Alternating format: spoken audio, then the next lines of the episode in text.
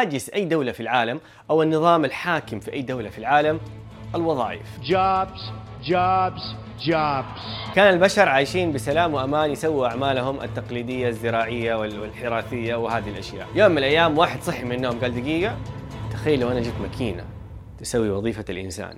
عمر حسين الانشكاحي. الجزمة الحمراء سر نجاحي. في ثلاثة دقايق اسبوعيا. نم نم ملوخية شيء خرافي كان آه، قطاع الزراعة يأمن 40% من وظائف الولايات المتحدة. صار اليوم يأمن فقط 2% من الوظائف. يعني؟ نفس الإنتاج نفس كمية الزراعة اللي بتطلع زي ما هي لكن عدد الناس اللي يشتغلوا في القطاع أقل بكثير جدا جدا جدا يا إلهي الماكينة أكلت الوظائف نعم نعم نعم نعم نعم نعم بس نعرف لأن إحنا نعرف إنه هذا الكلام غير صحيح لأنه الناس اشتغلوا في قطاعات ثانية مختلفة نأخذ مثال ثاني عام 1970 دخل أول صراف آلي في البنوك صار يعني بدل بني آدم تكلم ماكينة History tells us there were once teller humans. Thank you, Mr. Jackson. How odd. بسبب دخول الصراف الآلي للبنوك زاد عدد موظفين البنوك بالضعف. أنا عايز حضرتك تقنعني إزاي؟ اللي صار إنه في الفرع الواحد مثلا بدل ما يحتاجوا ثلاثة موظفين صاروا يحتاجوا موظفين اثنين فقط لأنه صار في هذه الماكينة. فقل عدد الموظفين اللي يحتاجون في الفرع الواحد. لكن لكن تسخين حق بداية الحلقة. لكن بسبب هذا التطور التقني صار أرخص إنهم يسووا فروع بنوك فصار في فروع بنوك أكثر. فوظفوا ناس أكثر لكن في كل فرع ناس أقل. مجملا عدد الموظفين صاروا أكثر. من هنا جات المقولة الشهيرة المتداولة بين الناس يقول لك لا تخاف من التقنية لأنها تاخذ وظائف من مكان لكنها تصنع وظائف في مكان آخر. وظيفتنا في هذا الفيديو أنه نلغي هذه المقولة ونقول أنها غير صحيحة. I'm the party pooper. الآن الأجيال الوظيفية إذا حنسميها أجيال ما أدري إيش يسموها بس عموما كان عندنا مزارعين كانوا الناس مزارعين. بعدين جات الثورة الصناعية فصاروا صار ما في وظائف مزارعين بس صار في هذه الثورة الصناعية فصاروا الناس يشتغلوا في التصنيع. بعدين لما صار في الأتمتة في التصنيع آه بدأت تقل وظائف التصنيع وصاروا الناس يشتغلوا أكثر في القطاع الخدمي. يقدموا خدمات لأنه الماكينة ما تقدر تقدم خدمات. فصار في ناس أكثر في القطاع الخدمي. والآن نحن في عصر أو ثورة أو اللي تبغى تسميه عصر المعلومات. نأخذ مثال. جنرال موتورز شركة كانت في عصر التصنيع عندها 800 ألف موظف مدخلة دخل هذه الشركة آه 11 مليار دولار. 11 مليار دولار ب 800 ألف موظف. هذا الكلام في 1979 في عام 2012 جوجل دخلت 14 مليار دولار يعني قريب من ال 11 مليار حق جي إم. ولكن لكن لكن ب 58 ألف موظف فقط. كل عصر تحول يصير فيه بتيجي فيه وظائف جديدة متنوعة. لو أن الوظائف القديمة تروح وهذا اللي صار في العصور الثلاثة السابقة. في عصرنا الحالي الوظائف اللي بتصنع ما هي كفاية. ما هي بنفس سرعة الوظائف اللي بيتم إزاحتها. نحن الآن نعيش في عصر غير مسبوق. زي كل عصر كان غير مسبوق لو تفكر فيها بس أمشي معاي. عندنا ازدياد عظيم في الإنتاجية. واو. عندنا ازدياد مهول في الشركات. واو. عندنا ازدياد كبير في التعداد السكاني ومعدل عمر الإنسان. واو. بس ما عندنا ازدياد بنفس الشكل في عدد الوظائف المطروحة. مو واو. لسه ما هي واضحة معايا. المشكلة وين؟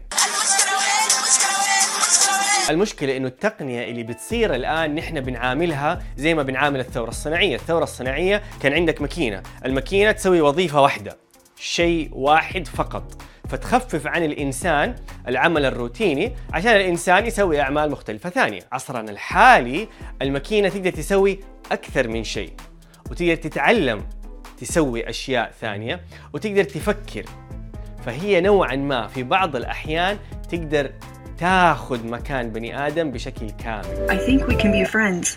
Let's hang out and get to know each other for a little while. You're on my friends list now. Yeah, I read that wrong. لهذا السبب لو انت حضرت أي نوع من أنواع الحوارات عن ريادة الأعمال دائما حتسمعهم يستخدموا كلمة scalable scalable واو ما هو مشروعك يا أحمد مشروعي بلا بلا بلا بلا بلا سكيلبل ما أدري والله يمكن نستثمر فيه لأنه scalable فكرة scalable اللي هي كلمة العصر الحالي إنه أنا أقدر أصنع منشأة تنمو تحقق أرباح بشكل كبير بتوظيف أقل عدد ممكن من الناس. مثلا خدمة جديدة الآن بيتم تجربتها في سان فرانسيسكو في الولايات المتحدة يقول لك أسمع ليش أنت توظف project manager مدير مشاريع؟ أستخدم أداتنا. أداتنا حتقول لك إيش المهام اللي عندك؟ والأداة حتبحث عن فريلانسرز الناس اللي يشتغلوا بعمل كده آه، حر.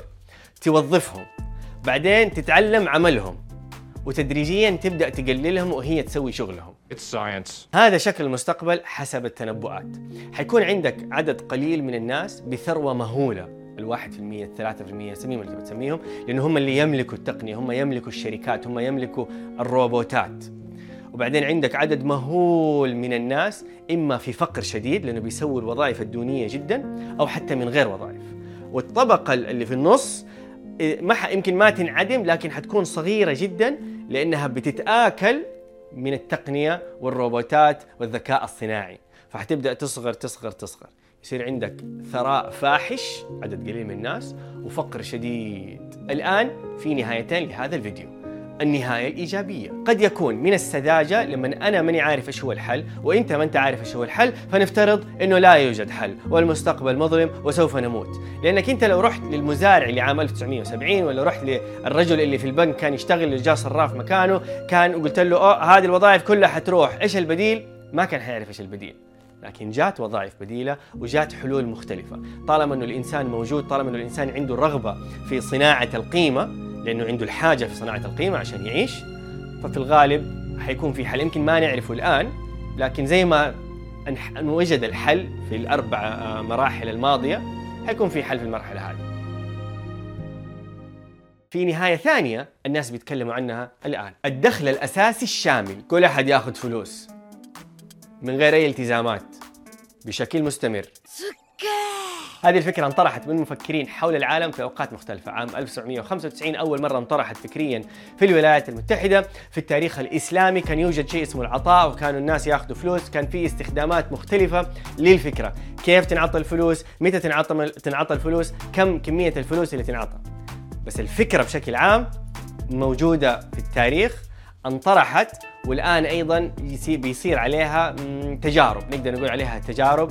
ناس بيفكروا يخططوا لها وفي ناس بيجربوها وفي ناس بينفذوها. كينيا اليابان البرازيل يوغندا إيران ولاية ألاسكا في الولايات المتحدة فنلندا كندا. دول حول العالم 130 دولة حول العالم إما عملوا تجارب والآن بيطلعوا بالنتائج أو مشغلين نوع من أنواع الدخل الأساسي الشامل. انه هذا الحل ما هو حل متفق عليه، في ناس يكرهوه بشدة، So you might say, well, we have a guaranteed annual income for people, which I think is a horrible solution, by the way. في ناس يحبوه بشدة، I think ultimately we will have to have some kind of universal basic income. آه في عليه خلاف، حتى التجارب اللي صارت ما طلع منها نتائج نقدر نقول إنه هي فكرة جيدة أو حتى فكرة سيئة، في نتائج تمدح وفي نتائج تذم، الآن أنت كشخص بمفهومك الطبيعي، هل أنت مع أو ضد فكرة اليونيفرسال بيسك انكم إنه كل فرد بغض النظر موظف أو غير موظف، بغض النظر بيدور على وظيفة أو ما بيدور على وظيفة، آه مستواه التعليمي، آه يحتاج علاج ما يحتاج علاج، متزوج مو متزوج، كل أحد ياخذ راتب كل شهر. هل تعتقد هذه فكرة حلوة؟ أو فكرة حتكون غير جيدة؟ في التعليقات خلينا نشوف. وأكتب منطقك، أدينا أدينا رأي، نبغى نسمع. أتمنى عجبكم هذا الفيديو وأتمنى إنك تضغط زر الاشتراك، تشغل التنبيهات، كلم صاحبك، قول له يشترك، أبغى أبغى أخرج من 600 ألف. طولت في ست... شيبت في 600 ألف، خلاص صار عندي شعر أبيض وأنا في 600 ألف. نبغى نخرج، نبغى نشوف أرقام جديدة. ساعدونا يا إخوان، ساعدونا. أوه أوه معليش معليش. تحياتي.